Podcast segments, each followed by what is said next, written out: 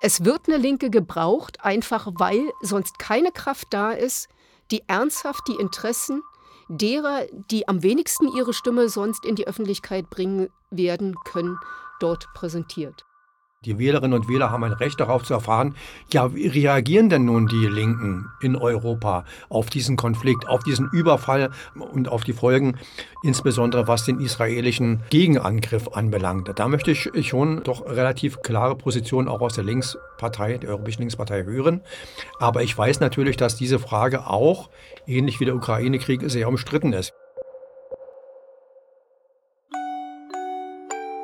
Europa to go ein Podcast, der dich anlässlich der Europawahl 2024 ins Herz der EU mitnimmt. Begleite uns nach Brüssel und erfahre mehr über Institutionen wie das Europäische Parlament und was dort entschieden wird. Bürokratiemonster, Arena der Lobbyisten oder bemerkenswerte Demokratie? Erfahre es im Podcast Europa to go. Eine Kooperation von ND und den Plattformen europa.blog und die-zukunft.eu. In dieser Folge von Europa to go blicken wir auf die europäische Linke. Das heißt einerseits auf die Europäische Partei Die Linke, beziehungsweise The Left in der internationalen Benennung, und andererseits auf die Lage der Mitgliedsparteien der Europäischen Linken. Jürgen Klute, der uns bereits in Folge 1 durch das Parlament in Brüssel geführt hat, hat den EU-Abgeordneten und Co-Vorsitzenden der Deutschen Linken, Martin Schirdewan, in dessen Brüsseler Büro besucht und zunächst gefragt, wie sich die Linke im EU-Parlament eigentlich zusammensetzt. Wir haben im Moment 37 Abgeordnete aus 13 Mitgliedstaaten der Europäischen Union, die sich in unserer Fraktion organisieren. In The Left, die Linke im Europäischen Parlament. Äh, das ist äh, äh, durchaus sehr herausfordernd, weil einige der Abgeordneten zwar aus demselben Land kommen, aber nicht in derselben Partei oder Organisation oder auf derselben Liste angetreten sind. Aber man kann sagen, aus 13 Ländern, 37 Abgeordnete und dann manchmal in den Ländern gibt es nochmal zwei verschiedene Parteien, die hier präsentiert sind. Und welche Länder sind das? Äh, hast du die präsent? Kopf. Das ist eine gute Frage. Also Griechenland, Griechenland, äh, Zypern, Tschechien, äh, Deutschland, äh, Frankreich, Schweden, Finnland, Dänemark, Spanien, Portugal, Irland, ähm, Belgien und die Niederlande. 13. Du hast es äh, schon angesprochen. Es gibt Länder, in äh, denen gibt es zwei linke Parteien, die hier in der Fraktion vertreten sind. Woran liegt denn das? Wie kann das denn passieren, frage ich mal so direkt. Ja, das hat natürlich was mit der äh, vielfältigen und durchaus bewegten Geschichte auch der, der Linken in den jeweiligen Ländern zu tun. Es hat aber auch damit zu tun, äh, dass es ganz unterschiedliche Wahlrechtssysteme gibt und dass einige der Abgeordneten, die hier präsentiert sind, äh, zum Beispiel auf unabhängigen Listen angetreten sind und äh, damit aber gleichzeitig in Konkurrenz getreten sind zu organisierten Parteien. Also das wäre zum Beispiel der Fall in Irland. Da haben wir unabhängige Iren, die hier in der Fraktion vertreten sind und äh, die Partei Sinn Fein, die hier ihren Abgeordneten hat oder ihre Abgeordneten. Und äh, daraus ergibt sich das. Ist auch eine Geschichte, äh, die vor allem ich sag mal jetzt in, in Portugal vielleicht eine Geschichte der Diversifizierung der Linken ist, die sich so mm, in den 90ern bis in die Nullerjahre hinein vollzogen hat, äh, wo es im Grunde genommen eine, eine Trennung äh, der kommunistischen Partei und äh, des Bloco gab. Also das waren im Grunde genommen zwei Strömungen der portugiesischen Linken, die sich dann jeweils in eigenen Parteien organisiert haben. Und so lässt sich das eigentlich erklären, dass es äh, aus unterschiedlichen äh, Parteien, aber jeweils aus einem Land kommen, auch Abgeordnete in der Fraktion gibt. Das hat das wirklich was mit der Geschichte, mit dem Wahlrecht, aber auch mit der politischen Ausrichtung der jeweiligen Formation zu tun. Mit der bewegten und vielfältigen Geschichte der europäischen Linken und der linken Parteien in Europa kennen sich Cornelia Hildebrand und Uwe Sattler aus. Cornelia ist Mitarbeiterin der Rosa-Luxemburg-Stiftung und analysiert seit vielen Jahren die Entwicklung der europäischen Linken und der linken Parteien in Europa. Gegenwärtig ist sie Co-Präsidentin der Europäischen Linken Stiftung Transform Europe mit Sitz in Wien. Uwe Sattler ist Redaktionsleiter beim ND und gibt die Plattform diezukunft.eu heraus. Gemeinsam haben sie erst kürzlich die Flugschrift Vorwärts ohne Gleichschritt 20 Jahre Europäische Linke herausgegeben. Jürgen hat sich mit ihnen getroffen und gefragt, seit wann gibt es die Partei der Europäischen Linken? Die Europäische Linke hat inzwischen fast eine 20-jährige Geschichte. Sie wird im nächsten Jahr ihr 20-jähriges Jubiläum feiern. Sie ist gegründet worden in Rom im Jahr 2004 und äh, dem vorangegangen sind allerdings, und das ist ja wichtig für das Selbstverständnis auch dieser Partei, Erfahrungen in Porto Alegre, und zwar Erfahrungen der Weltsozialforen in Porto Alegre. Das ist deshalb von Bedeutung, weil diese Sozialforen eine Reorganisation der europäischen Linken insgesamt erstmal ermöglicht hat. Das heißt, die Linke, die ja mit dem Zusammenbruch des Staatssozialismus nicht nur in den Ländern des Staatssozialismus selbst Probleme hatte, sich wieder neu zu finden, sondern es galt für die gesamte europäische globale Linke war es wichtig, die Erfahrung der Möglichkeit einer anderen Form der Reentwicklung zu finden und hier auch als Ausgangspunkt die Entwicklung der lateinamerikanischen Länder und der Linken zu betrachten.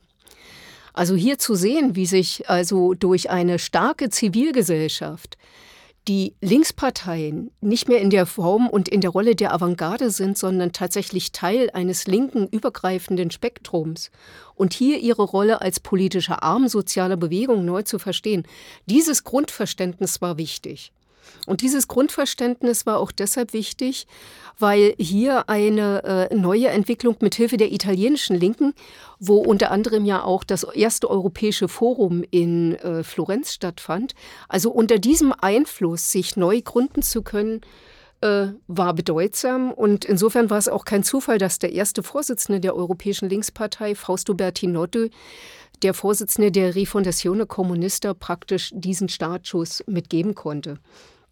Beteiligt an der äh, Entwicklung der europäischen Linken waren die griechischen Linken, war sehr stark auch die Linke aus Deutschland beteiligt. Es waren dabei die griechischen Linken, die französischen Linken, die spanischen Linken, das heißt die wichtigsten westeuropäischen Parteien, die auch früher ihre Geschichte im Eurokommunismus hatten, gehörten mit zu den natürlichen Gründungsmüttern und Vätern der neuen europäischen Linkspartei die eine Reihe von Treffen hatte vorher bis eben hin zu diesem ersten Kongress, der in Rom stattfinden konnte. Und dieser Kongress in Rom am 8. Mai, also auch noch ein historisch bedeutsames Datum, war sozusagen der Ausgangspunkt der Bildung dieser neu formierten Linkspartei. Uwe ergänzt, warum das Datum des Gründungskongresses über den Tag der Befreiung am 8. Mai hinaus als bedeutsam bewertet werden kann. Der Kongress war übrigens auch noch am 9. Mai, also ein doppeltes symbolisches Datum. Äh, da kommt ja noch der Europatag hinzu, der auch noch da dann zu diese, auf dieses Datum gefallen ist. Also glaube ich, es war eine gute Kombination von historisch wichtigen Daten. Und heute mit Rückblick auf 20 Jahre Geschichte der Europäischen Linken kann man sagen, dieser Gründungskongress in Rom im Jahr 2004 war aus heutiger Sicht auch für die Europäische Linke ein historisches Datum. Ich fand es sehr interessant, Conny, dass du darauf hingewiesen hast, dass die europäischen Linksparteien nach Süd- und Lateinamerika geblickt haben, um sich wieder zu sammeln. Denn ich glaube, zur Geschichte der europäischen Linken, so wie du es gerade angerissen hast, gehört auch, dass linke Zusammenschlüsse in Europa nach dem Zusammenbruch des Realsozialismus ja eine schwere Last zu tragen hatten. Es war insbesondere dieses in vielen linken Parteien Europas verbreitete Gefühl von einer anderen großen kommunistischen Partei, nämlich der KPDSU seinerzeit, ist klar, also aus der Sowjetunion, immer etwas, nun, ich will mal sagen, gegängelt geworden zu sein. Äh, wir wissen, dass die große Politik in Moskau gemacht wurde und oftmals gab es ja nicht so viel Widerspruch gegenüber diesem Kurs, der in Moskau festgelegt wurde. Und mit den Mitwirkungsmechanismen war es ja, wie wir wissen, auch nicht so gut bestellt. Insofern denke ich, war der Blick in eine andere Weltregion schon ganz wichtig, um zu sehen, wie es funktionieren kann, wie man sich nach einer doch relativ langen Zeit seit dem Ende des Realsozialismus wieder zusammenfinden konnte, einfach um diese um dieses Manko zu überbrücken und einfach um zu sagen, wir möchten wieder etwas Neues machen, wir möchten etwas Neues zusammen machen. Und wir können es ja verraten, wir Conny ist Mitautorin eines Buches zur Europäischen Linken und einer der dort Befragten, der beim Gründungskongress in Rom dabei gewesen ist, hat das schön mit diesem Satz gefasst. Man konnte die Aufbruchstimmung, den Wunsch, etwas Neues, Gemeinsames zu machen, förmlich mit den Händen in Rom greifen. So viel Interesse war da gewesen, etwas Neues entstehen zu lassen auf europäischer Ebene über Ländergrenzen hinweg. Ein linkes Bündnis, was nicht nur national agiert, sondern was gemeinsame Konzepte für ein gemeinsames Europa auf die Beine stellt und damit, auch das will ich gleich nochmal anfügen, an das Manifest von Ventotene, wo diese linke antifaschistische Dimension eines neuen Europas, ja schon mal aufgeschrieben wurde, anknüpfen konnte. An dieser Stelle eine kurze Ergänzung. Das Manifest von Ventotene ist eine Schrift der drei Antifaschisten Altiero Spinelli, Ernesto Rossi und Eugenio Coloni. Sie sollen es während ihrer Haft auf der italienischen Insel Ventotene geschrieben und im Bauch eines Brathähnchens herausgeschmuggelt haben. Das klingt nicht nur spektakulär, auch der Inhalt des Manifests gilt als bedeutsam. Es wird als Geburtsurkunde des modernen europäischen Föderalismus bezeichnet. Die Verfasser sahen die Souveränität der Nationalstaaten als Ursache für den Zweiten Weltkrieg und sie forderten die Gründung eines europäischen Bundesstaates, um Frieden und Freiheit zu erhalten. Das Manifest strebte zudem ausdrücklich ein sozialistisches Europa an. Mehr über das Manifest von Ventotene erfahrt ihr in den Show Notes. Aber zurück zur Organisation der Europäischen Linken. Schon in Folge 1 haben wir von der EU-Abgeordneten Martina Michels gehört, welche Fallstricke es geben kann, wenn die verschiedenen linken Parteien zusammenarbeiten. Cornelia geht auf die Entstehung dieser Zusammenarbeit ein. Die Frage, wie organisiert man denn jetzt eine traditionelle Linke, also eine transnationale Linke, äh, die ja nun nicht mehr unter der Führung der KPD, also der KPDSU, erfolgen kann, sondern wie ist eine transnationale Linke auf neue Weise zu reorganisieren oder überhaupt zu organisieren. Und vor diesem Hintergrund war es wichtig, zunächst zu entscheiden, äh, welche Art von Partei wird diese Europäische Linkspartei und man hat sich letztlich dazu entschlossen, eine von Partei von Parteien werden zu lassen. Das heißt, die Unabhängigkeit auch der eigenen individuellen Mitgliedspartei zu bewahren und gleichzeitig aber auch die Möglichkeit transnationaler Kooperation in einer darüber hinausgehenden Dachpartei zu entwickeln. Wichtig ist für diese Konstitutionsphase auch das Konsensprinzip. Das heißt also, es ging nicht darum, Mehrheiten gegen Minderheiten irgendwie äh, zu managen, sondern es ging tatsächlich in der ersten Zeit dieser Partei auch darum, eine Möglichkeit zu entwickeln, gemeinsam eine Agenda also aus dem Scheitern des Staatssozialismus heraus für eine alternative Agenda in Europa und darüber hinaus zu entwickeln.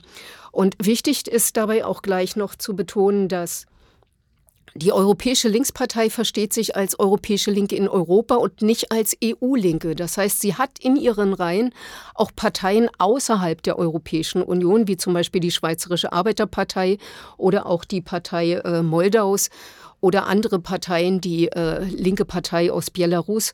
Das heißt, wir bleiben nicht als europäische Linke in den Grenzen der EU, sondern versuchen darüber hinaus die Kontakte natürlich aufrechtzuerhalten und weiterzuentwickeln. Und ich finde vor dem Hintergrund der zunehmenden Polarisierung auch innerhalb Europas ist dieser Ansatz brei eines breiten europäischen Ansatzes unglaublich wichtig und wird auch wichtig für die Partei, die sich auf der einen Seite als sozialistische Gerechtigkeitspartei versteht für Europa, als Friedenspartei, als Demokratisierungspartei, als eine Partei der sozialökologischen Transformation. Und sie versucht es immer wieder auf europäischer Ebene äh, dann konkret zu bearbeiten.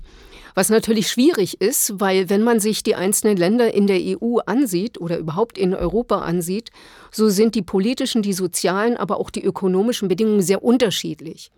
Das heißt also auf der einen Seite muss eine europäische Linkspartei immer den nationalen Besonderheiten der jeweiligen Mitgliedsparteien gerecht werden und auf der anderen Seite aber nach Gemeinsamkeiten suchen, um daraus eine gemeinsame Strategie des sozialen, des ökologischen, des politischen, des friedenspolitischen Engagements, auch des Europ europapolitischen Engagements zu entwickeln.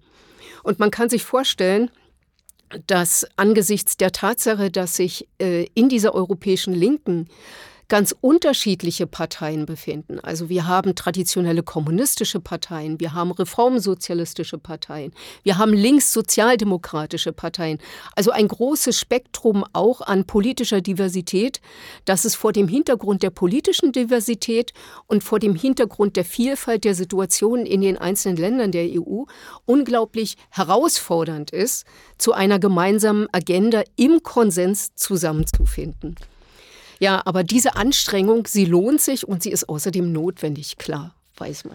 Darf ich da nochmal zur äh, Verständigung und zur Präzisierung eine äh, Nachfrage stellen?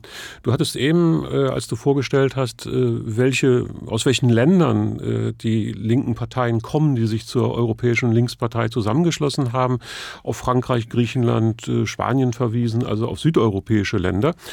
Mir ist aufgefallen, es waren keine osteuropäischen und noch keine nord- oder nordwesteuropäischen Länder dabei. Wie verhalten, wie verhalten sich diese Parteien zur Europäischen nordischen Linkspartei? Also wir haben inzwischen also aus den nordischen Ländern auch wichtige Parteien, die sind sogar sehr wichtig für uns, auch um äh, unter den Bedingungen der jetzigen Herausforderungen bestimmte Probleme besser verstehen zu können. Also wir haben die dänische Einheitsliste bei uns. Wir haben inzwischen leider nur als Beobachterpartei auch die finnische Linksallianz da. Äh, wir haben Parteien, die nicht Mitglied, also die Mitglied der Fraktion der Europäischen Linken sind, aber nicht Mitglied der Linkspartei selbst. Das hat auch zu tun äh, mit ihrem Verständnis von Europa. Das heißt, ein Teil der vor allem der nordischen Parteien äh, hat, ist mit einer großen europäischen oder europapolitischen Skepsis an die Herausbildung auch von europäischen Akteuren herangegangen und so war es gar nicht so einfach, auch die äh, skandinavische Linke hier mit einzubinden. Äh, wichtig ist es natürlich, dass wir auch äh, aus den früheren postsozialistischen Ländern Mitgliedsparteien haben. Eine der wichtigsten Mitgliedsparteien in der Vergangenheit war die Kommunistische Partei Böhmen und Mährens, die allerdings nur mit Beobachterstatus Mitglied der Europäischen Linken ist. Und das hat zu tun mit, der, mit dem Grundkonsens der Europäischen Linkspartei, dem Bruch mit dem Stalinismus als System ein Grundkonsens, dem die äh, Kommunistische Partei Böhmen und Mährens so nicht unmittelbar zustimmen konnte, aber letztlich doch also beschlossen hatte, als Beobachterpartei in diese gemeinsame neue Formation mit hineinzugehen, weil die Gemeinsamkeiten letztlich gewichtiger waren als der Blick auf die Vergangenheit. Gleichzeitig macht es aber deutlich, dass es eben auch mit dem Blick auf die Vergangenheit in Bezug auf die postsozialistischen Länder äh, gewisse Unterschiede gibt. Und äh, das hat auch damit zu tun, dass eine Reihe von kommunistischen Parteien in der Zeit nach dem Zusammenbruch den Transformation- oder Transitionsprozess zu bewerkstelligen. Das heißt, sie kamen, die Vertreter kommunistischer Parteien, in Tschechien, in Bulgarien, in Rumänien, in Polen und anderen Ländern in die Rolle der Manager der neuen praktisch kapitalistischen Gesellschaft hinein. Das hat zur Folge, dass ein Großteil der kommunistischen Parteien selbst Transformationsprozesse durchlaufen ist. Und die traditionellen Parteien, die es weiterhin praktisch als Abspaltung von der früheren Partei, als traditionelle kommunistischen Partei noch weiterhin gibt, blieben mehrheitlich Kleinstparteien, die ohne gesellschaftliche und vor allem auch ohne politische Relevanz blieben. Äh, das ist auch ein Problem der europäischen Linken, wenn man sich die Mitglieds- und Organisations- oder Beobachterparteien ansieht, dass ein Teil dieser Parteien oder nur ein Teil dieser Parteien parlamentarisch, national und auch europäisch verankert ist. Das ist eine der Schwächen der europäischen Linken, ihre relativ schwache, vor allem in den mittelosteuropäischen Ländern, äh, vorhandene parlamentarische Verankerung, die immer auch auf ein Defizit gesellschaftspolitischer Verankerung verweist. Das ist jetzt nicht unmittelbar miteinander verbunden, aber es ist einer der Indikatoren auch für politische, gesellschaftliche Relevanz in den jeweiligen Ländern. Und wir sehen, und das ist gut, also zu den Mitgliedsparteien gehört unter anderem jetzt natürlich auch Lewica und Lewica in die slowenische Linke ist eine ganz wichtige Partei für die europäische Linke geworden. Wir hatten gerade in diesem Jahr die Sommeruniversität in Slowenien, in Ljubljana, mit Unterstützung der äh, Linkspartei Levica dort. Und sie ist Teil des Regierungsbündnisses vor Ort. Das heißt, man sieht inzwischen ein Aufbrechen in den früheren postsozialistischen Ländern. Das gibt auch nicht ähnliche, aber äh, analoge Entwicklungen in Polen, die haben sogar früher stattgefunden mit der polnischen Lewica, die jetzt allerdings, und dann sieht man schon die individuellen Entwicklungsgänge auch in den einzelnen Ländern, Lewica in Polen wiederum ist Teil oder Rasem, besser gesagt, ist Teil der Lewica, des Lewica Bündnisses, was eher als sozialdemokratisches Linksbündnis zu verstehen ist. Das heißt, auch in den postsozialistischen Ländern gibt es inzwischen unterschiedliche Entwicklungswege sich neuer entwickelnder Parteien, die, die nur die zu einem Teil auch in der europäischen Linken dann verankert sind zu einem Teil aber außerhalb der europäischen Linken bleiben. Wir aber trotzdem als europäische Linke doch Kontakte zu den Linksparteien in den einzelnen Ländern immer auch aufrechterhalten, selbst mit dem Wissen, dass die Positionen zu bestimmten zentralen Fragen auch unterschiedlich sein können. Ja, was ist interessant, Conny, was du angesprochen hast und die Frage von Jürgen zielt ja auch in die Richtung, was ist mit dem mit der großen Leerstelle Osteuropa innerhalb der Europäischen Linken? Du hast einige Fakten genannt. Äh, ich würde es vielleicht noch um einen weiteren Aspekt ergänzen. Wir haben ja leider, muss man sagen, gerade in mittelosteuropäischen Ländern derzeit eine Entwicklung, die sehr in eine nationalistische Richtung geht. Schauen wir uns Ungarn an, schauen wir uns Slowenien und der ehemaligen Regierung an, schauen wir uns die bis vor kurzem zumindest noch äh, regierende Peace-Regierung in Polen an. Es gab ja gerade in osteuropäischen Ländern eine starke Tendenz, insbesondere auch linke Kräfte, Kräfte der Zivilgesellschaft, Gewerkschaften möglichst klein zu halten. Und natürlich hat sich das nach meiner Meinung auch auf die Parteienlandschaft auf der linken Seite ausgewirkt. Wir haben glücklicherweise, muss ich jetzt sagen, du hast es schon angesprochen, eine Entwicklung, die bei der die linken Flügel der Parteienlandschaft wieder gestärkt werden. Das finde ich sehr hoffnungsvoll. Und ich bin eigentlich auch relativ optimistisch, dass diese Parteien in Osteuropa, linke Parteien, linksgrüne Parteien in Osteuropa an Stärke gewinnen werden. Und ich bin genauso optimistisch, dass diese Parteien auch neue Impulse, neue Ideen, neue Konzepte mit in die IEL hineintragen werden. Denn das ist für mich auch ein großes Problem. Du hast das Dilemma schon ein bisschen angeschnitten, Conny, indem du gesagt hast, die europäische Linke, und wir reden jetzt von der Partei der Europäischen Linken, ist eine sehr, sehr heterogen aufgestellte Gruppierung. Du hast von den verschiedenen Parteien gesprochen, die äh, dort Teilnehmer sind. Also wir kennen ja die drei Stufen, also Mitgliedspartei, Beobachterpartei, Partnerpartei. Allein das zeigt ja schon, dass die, dass die Bindungen um den Kern Europäische Linke sehr verschieden sind, muss man sagen. Und ja, man kann sagen, die Europäische Linkspartei hat eine Erfolgsgeschichte hingelegt, zumindest was die Zahl ihrer Mitgliedstaaten, Beobachter, Partner, Parteien anbelangt.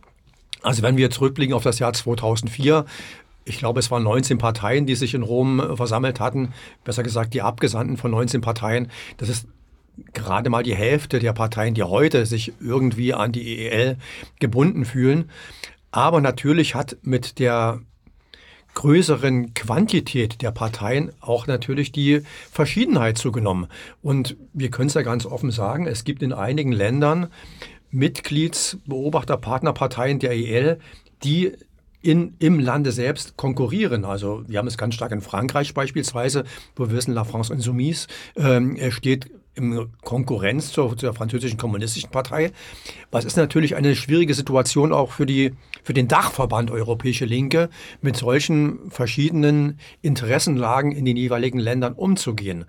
Und ich glaube, ich glaube, dass die bisherigen Präsidenten der Europäischen Linkspartei, jetzt Klammer auf, leider gab es bisher bloß Präsidenten, Klammer zu. Ich hätte mir auch meine Frau gewünscht.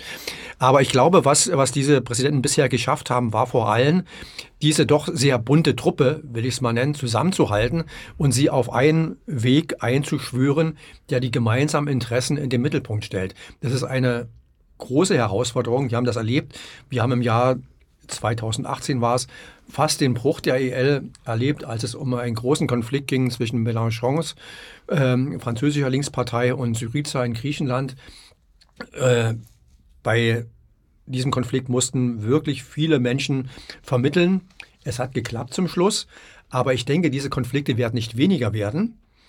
Aber wenn man sich den letzten Parteikongress der EL in Wien anschaut, glaube ich, dass man jetzt auf dem Weg ist, auch Konzepte umzusetzen, auch Strategien zu entwickeln und zu realisieren.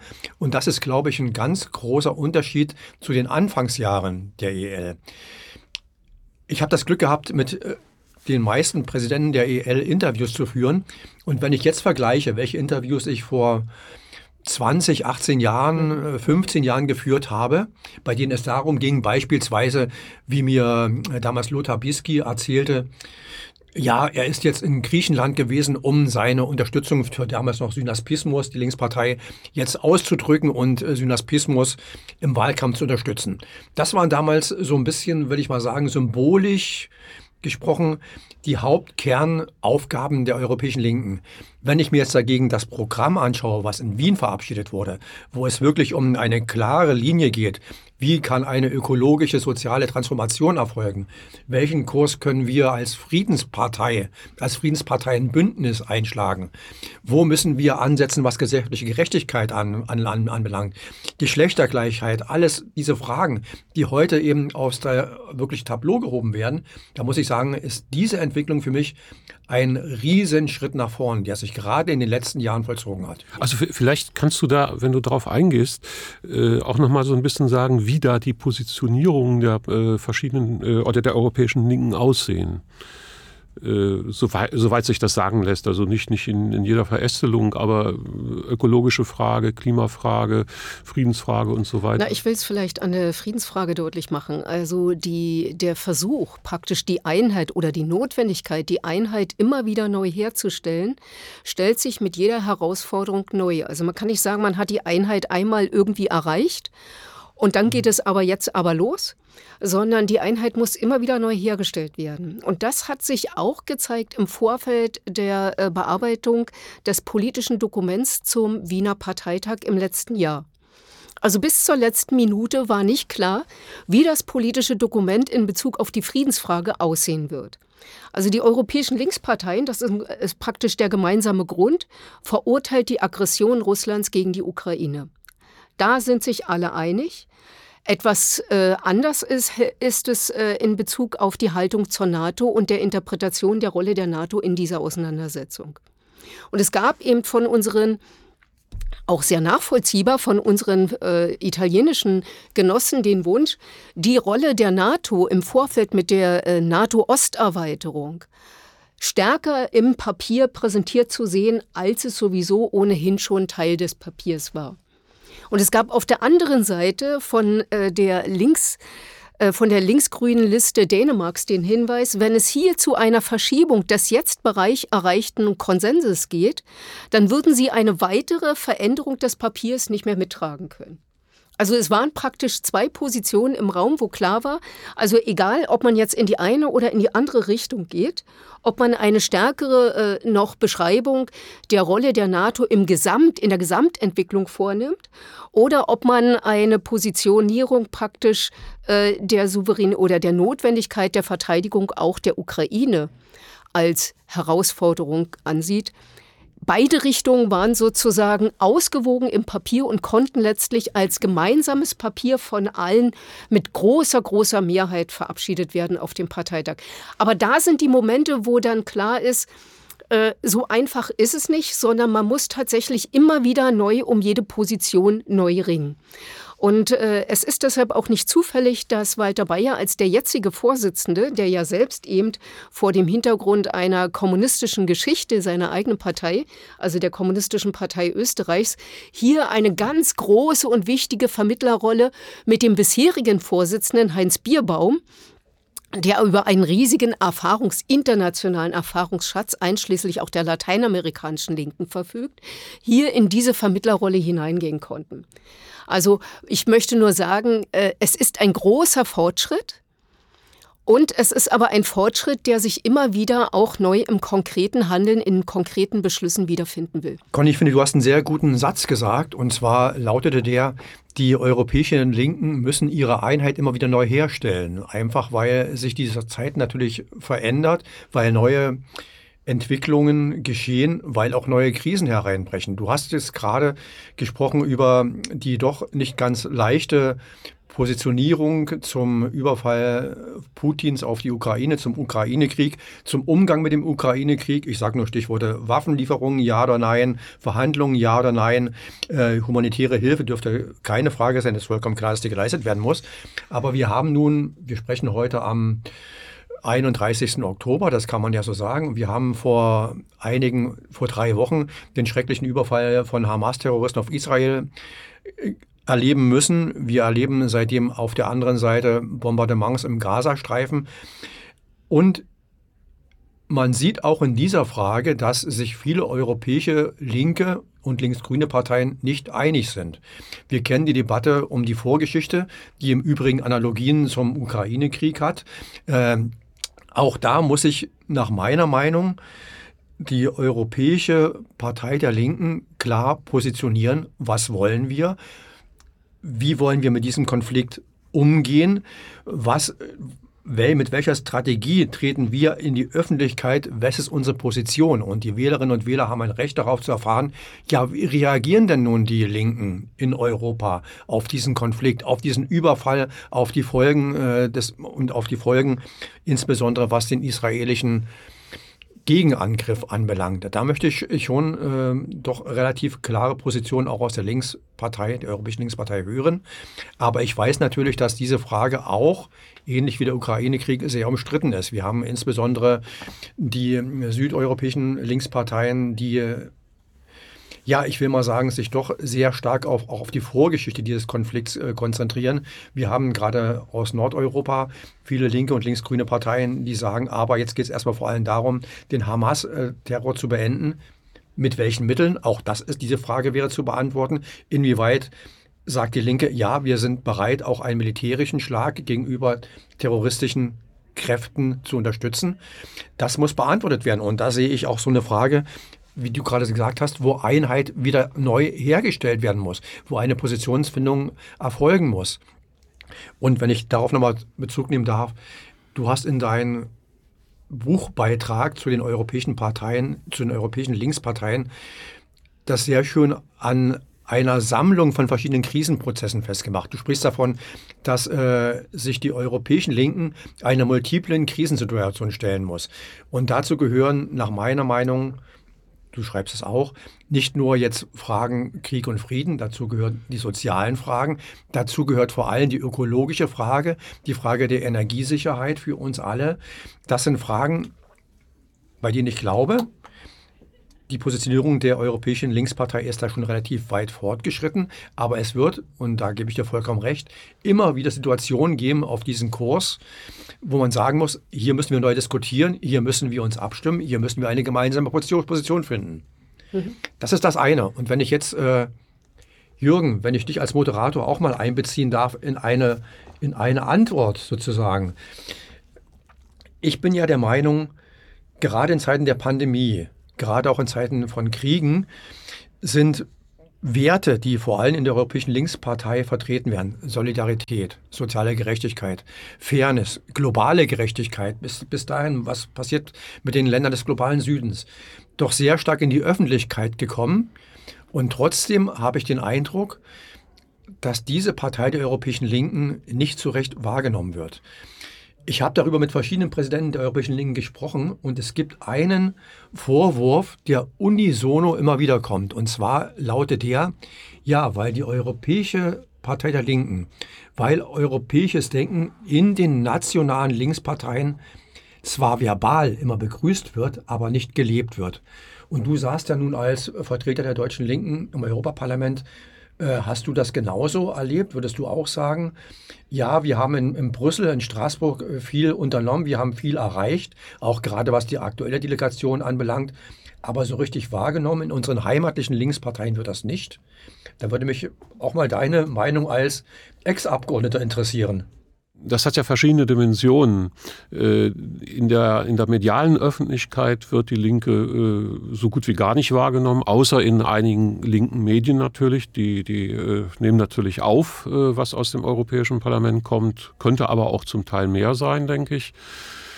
Äh, die andere Frage ist, wie stehen die einzelnen äh, europäischen linken Parteien dazu? Da hatte Conny ja eben auch schon gesagt, dass es da durchaus äh, in nordeuropäischen Ländern einen gewissen Vorbehalt gibt gegenüber der Europäischen Union. Also man möchte nicht zu viel politische Integration haben. Ähm, man ist nicht generell gegen die Europäische Union, aber man ist doch eher dafür, dass man sich, was die politische Integration angeht, etwas zurückhält und nicht, äh, nicht zu stark nach vorne prescht. Das habe ich in Diskussionen äh, zumindest in meiner Zeit im Parlament auch wiederholt beobachtet äh, und gemerkt. Wobei ich den Eindruck habe, dass sich die Positionen mittlerweile etwas verändern und verschieben, dass also die europaskeptischen Positionen, glaube ich, etwas äh, zurückgedrängt werden. Das scheint mir auch damit zu tun zu haben, dass äh, viele Leute, viele politisch engagierte Leute zunehmend begreifen, dass die großen Probleme, mit denen wir das zu tun haben, also du hast die Pandemie angesprochen, du hast die Kriege angesprochen, ähm, es gibt natürlich dann auch die, die Frage der Klimakrise, der Klimaerwärmung. Das sind natürlich alles Themen, die können einzelne Länder überhaupt nicht lösen. Und jetzt muss man, wenn man aus Deutschland kommt, wo 83 Millionen, ungefähr 83 Millionen Menschen leben und Deutschland ist die größte Gesellschaft, das größte Land innerhalb der EU, das äh, kann sich ja durchaus äh, vorstellen, es hat noch einen gewissen politischen Einfluss. Guckt man jetzt aber mal auf ein Land wie Luxemburg, Portugal, Griechenland, äh, Malta und so weiter, sind das ja Länder, die zum Teil weniger als eine Million Einwohner haben. Das heißt, sie sind relativ klein und sie haben überhaupt gar keinen politischen Einfluss, schon gar nicht, wenn es also um die Regulierung geht von, von Unternehmen, also die ganzen IT-Geschichten, Facebook oder Twitter oder so zu regulieren, könnte ein kleines Land überhaupt nicht machen oder eben die ganzen großen Fragen der, der Energiewende, der Verkehrswende. Das könnten diese kleinen Länder alleine gar nicht machen. Und ich glaube, dass auch in der Linken sich langsam ein Bewusstsein dafür entwickelt, dass viele Fragen nur auf einer höheren Ebene als auf der Ebene von vor allen Dingen kleinen äh, europäischen Staaten lösbar sind. Also insofern sehe ich da eine gewisse Verschiebung. Äh, und das finde ich auch äh, positiv. Das, das muss man einfach begrüßen. Und das zeigt sich, glaube ich, auch in der, in der aktuellen Linksfraktion im Europäischen Parlament. Sie ist immer noch sehr äh, divers, aber ich glaube, man arbeitet doch an vielen Punkten mittlerweile mit einem, einem stärkeren Bewusstsein, dass man nur gemeinsam was erreichen kann. Aber vielleicht kannst du das auch noch mal ein bisschen aus deiner Sicht beleuchten, Conny. Naja, ich äh, in Bezug auf die Größe großen und kleinen Länder, da würde ich unbedingt noch mal sagen, dass sich mit dem Ukraine-Krieg also die Bedeutung der mittelosteuropäischen Länder verändert hat. Das heißt also, gerade die baltischen Länder haben ein anderes Gewicht bekommen, damit aber auch die Verantwortung der Linken in den jeweiligen Ländern, die sehr schwach sind im Moment und äh, wo wir aber zusehen müssen, dass wir sie in gewisser Weise stärken können, weil äh, gerade diese Region auch äh, von zunehmender Bedeutung sein wird. Äh, in Bezug auf die, äh, auf die, die Ausrichtung, europäische Ausrichtung von Politik gibt es immer auch bei den europäischen Linken das Problem, dass ein Teil ihrer Strategie selbst auf europäischer Ebene von den nationalen Parteizentren äh, entschieden wird. Das heißt, zunächst wird das, was auf europäischer Ebene diskutiert wird, rückgespiegelt auf die nationale Ebene, abgewartet, was dort oder nicht abgewartet, sondern abgesprochen, was dort diskutiert wird, was sozusagen aus der Perspektive, aus der nationalen Ebene der Linksparteien sich wieder auf der europäischen Ebene finden soll.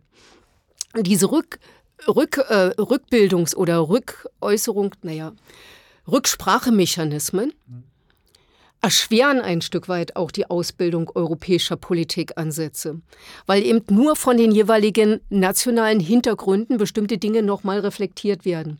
Auf der anderen Seite ist das natürlich auch wichtig, weil letztlich werden auch alle europäischen Wahlen auf den jeweiligen nationalen Terrains durchgeführt. Also es hat auch seine Berechtigung. Das Problem ist, wenn man mehr Delegationen also als Länder in einer äh, Fraktion hat, und das zweite Problem besteht darin, wenn es gar keine, keinen Vertreter mehr einer äh, eines Landes aus Mittelosteuropa in der Fraktion gibt. Das heißt also, wenn die früheren postsozialistischen Länder dort gar nicht mehr vertreten sind. Die Entwicklung der kommunistischen Partei Böhmen und Mährens ist leider derzeit so, dass man davon ausgehen muss, die Partei hat nicht mehr die Ressourcen, sich zu erneuern. Die Partei wird nicht mehr im Europaparlament vertreten sein. Aber aufgrund des, Zus also des Schlüssels der möglichen Delegierten sind die anderen Linkspartei gar nicht in der Lage, einen Delegierten ins Europaparlament zu senden. Das heißt, die Europäische Linke Fraktion wie auch Europäische Linkspartei müssen im stärkeren Maße kooperieren, als sie es in der Vergangenheit haben, damit die Fraktion der Europäischen Linken nicht nur den westeuropäischen Kontext und äh, Politikansatz praktisch reflektiert. Und hier gibt es große Reserven. Also die Zusammenarbeit zwischen Fraktion Europäischer Linkspartei und the way auch von Transform, der Europäischen Stiftung. Diese drei möglichen Akteure müssen in viel größerer, äh, stärkerer, kooperativer Zusammenarbeit miteinander ins Verhältnis gehen und hier Strategieentwicklung betreiben.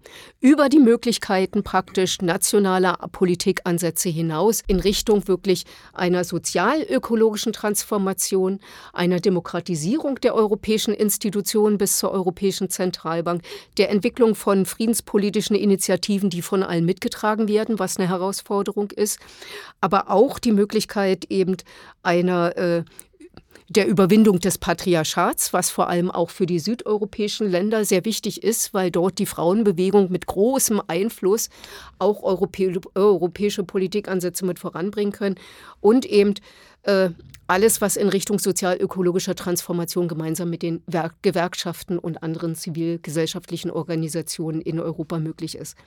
Das heißt also, sie müssen anders, als sie es bisher getan haben, stärker aufeinander abgestimmt versuchen, europäische Strategieansätze zu entwickeln. Da gebe ich dir vollkommen recht, Conny, das würde ich auch so sehen wie du, obwohl ich vielleicht, um einen positiven Aspekt reinzubringen, schon sehe, dass sich die, die Zusammenarbeit, äh, das gemeinsame Finden von Positionen und Strategien schon in den letzten Jahren deutlich gebessert hat. Also ich glaube schon, dass es eine Kooperation zwischen, äh, zwischen der Linksfraktion im Europäischen Parlament, zwischen Transform, zwischen IL gibt. Das würde ich sogar noch ein bisschen weiter ausholen wollen. Und zwar Denken wir an das European Forum zum Beispiel, wo der Kreis dann nochmals erweitert wird um die Zivilgesellschaft, um Gewerkschaften. Also ich glaube, es geschieht gerade in den letzten Jahren sehr viel, um hier eine ich weiß nicht, ob, es, ob, ich das nur auf links jetzt begrenzen will, sondern ich glaube, eine progressive Politik in Europa zustande zu bringen und umzusetzen. Aber du hast vollkommen recht und, und das würde ich sehr unterstreichen. Viele Dinge müssen auch in den linken Parteien europäisch gedacht werden. Und ich glaube schon, dass dies noch ein sehr großes Manko ist. Es ist die eine Sache zu erklären, in umfangreichen Europä Europawahlprogrammen, was alles, was wir uns als Linke wünschen, was gemacht werden müsste, ist es eine andere Frage, ob man das gemeinsam, und mir geht es wirklich um das gemeinsam, auf europäischer Ebene umsetzen kann und will. Und da sehe ich oftmals einen fehlenden Willen dazu. Und ich will mal ganz offen sagen, wir haben vorhin vom Manifest von Ventotene gesprochen, äh, ein, ein antifaschistisches linkes Manifest für ein neues Europa. Und heute frage ich mich, ja, wer soll es denn sonst machen mit diesen europäischen Gedanken, mit den möglichen europäischen gemeinsamen Vorgehen von Linkskräften, wenn nicht die linken Parteien aus ihren Ländern selbst, die sagen, okay, äh, nationale, äh, die, national, die Probleme, die wir haben, sind in nationalen Grenzen nicht mehr zu lösen, wie du gesagt hast, Jürgen, vollkommen zu Recht. Dann tun wir uns zusammen und dann sind wir halt mal der Vorreiter und machen wirklich eine wirkliche linke Partei auf europäischer Ebene, die gemeinsam agiert, die gemeinsam Politik macht und die vielleicht auch gemeinsame Spitzenkandidaten, gemeinsame Listen aufstellt zu den Wahlen. Ich würde es sehr begrüßen. Wer soll es sonst machen? fragt Uwe. Gleichzeitig ist der Trend in Europa zuletzt nach rechts gegangen. In Deutschland erlebt die AfD Wahlerfolge, in anderen europäischen Ländern sitzen Rechtspopulisten in der Regierung. Darauf geht auch Martin Schirdewan ein. Er zeigt sich aber auch zuversichtlich, was die anstehende Europawahl angeht. Im Moment sind die Umfragen ganz optimistisch und stimmen mich persönlich auch optimistisch. Also klar, die Situation ist total volatil, wenn man sich ansieht, dass hier in Spanien ein neues Bündnis formiert, was zu den Europawahlen antreten will. Wenn man sieht, dass in Frankreich noch Diskussionen laufen, ob man zum Beispiel die gemeinsame Liste, äh, mit der man bei den Präsidentschaftswahlen, bei den Parlamentswahlen angetreten ist, vielleicht auch für die Europawahlen nochmal auflegt oder äh, ob man doch eher getrennte Wege geht innerhalb des, ich sag mal, Links-Mitte-Spektrums in Frankreich und so weiter. Also da ist ganz viel noch in Bewegung. Aber insgesamt deuten die Umfragen darauf hin, dass wir doch äh, leicht gestärkt auf jeden Fall ins Europäische Parlament als Europäische Linke zurückkommen könnten. Und äh, wir werden auf jeden Fall alles daran tun, dass das auch der Fall ist. Äh, und die Umfragen, wie gesagt, auch wenn der Trend im Moment, würde ich sagen, kein Freund der progressiven Kräfte der linken Parteien und äh, auch, ich sag mal, äh, sozial, sozialer Kräfte in Europa derzeit ist, sondern eher, wie man ja auch sieht, nach rechts geht, auch in der deutschen Debatte. Aber auch wenn der Trend gerade nicht unser Freund ist, habe ich doch den Eindruck, dass äh, es uns gelingt, als Linker da ganz gut dagegen zu halten. Und ich hoffe sehr, dass wir äh, mindestens leicht gestärkt wieder zurückkommen werden. Dass der Co-Vorsitzende der Deutschen Linkspartei ein Interesse daran hat, nach der kommenden Wahl erneut im EU-Parlament vertreten zu sein, das ist irgendwie nachvollziehbar.